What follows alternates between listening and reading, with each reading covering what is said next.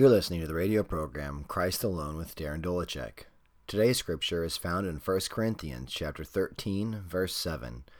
Love bears all things, believes all things, hopes all things, endures all things. Friends, the grass withers, the flower fades, but the word of our Lord endures forever. May he add his blessing to the reading of his word. Week 9 of our series in the top 10 most searched for verses of 2015 lands us in the love chapter of the Bible, as it is sometimes called, chapter 13 of the book of 1 Corinthians. It's an appropriate title for the chapter as Paul really takes some time to describe what love looks like. To hear some more of the chapter, let's hear the surrounding verses, starting in verse 4. Love is patient and kind. Love does not envy or boast. It is not arrogant or rude. It does not insist on its own way. It is not irritable or resentful. It does not rejoice at wrongdoing, but rejoices with the truth. When these qualities do not describe the love you have, you are challenged with the question if your love is truly love. When you ask yourself this question and you find your love lacking, what are we to do then?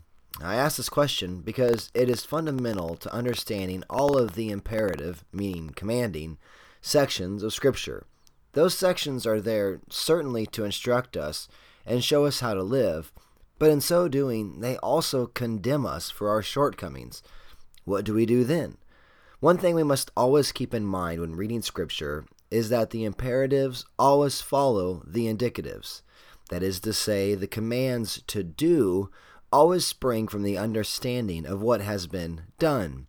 When we mix this order up, or pretend like the commands to do must spring solely from our own willpower and determination, we quickly discover we do not have the power to complete the tasks, let alone the ability to make up for our past transgressions. So then, let's look at the indicative behind these imperatives about love. Let's look at the done of God's love that is to be behind and empowering the do of our love for God and neighbor. The clearest place to see this is the book of 1 John. In the fourth chapter, in the 19th verse, we read that we love because he first loved us. How has God loved us? Verse 10 of the same chapter tells us that in this is love, not that we loved God, but that he loved us and sent his Son to be the propitiation for our sins. Amazing. This is the done of God. He sent Christ to be the wrath appeasing, atoning sacrifice for our sins, not because of our love for Him, but because of His love for us. What incredible love.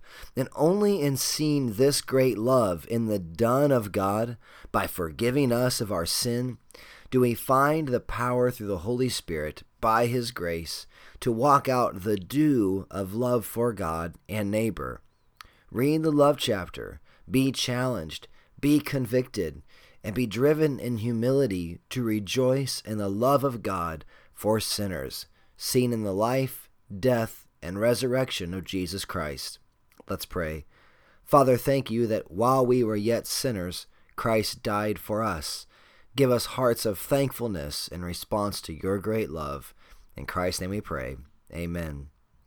Thanks for listening to Christ Alone. If you would like more information on the gospel or like to hear previous episodes, look me up on Facebook at facebook.com backslash Dolachek or find the podcast at christalone.podbean.com. Thanks for listening, and until next time, may the peace of God, given by faith in the vicarious life and death of Christ, be yours. Amen.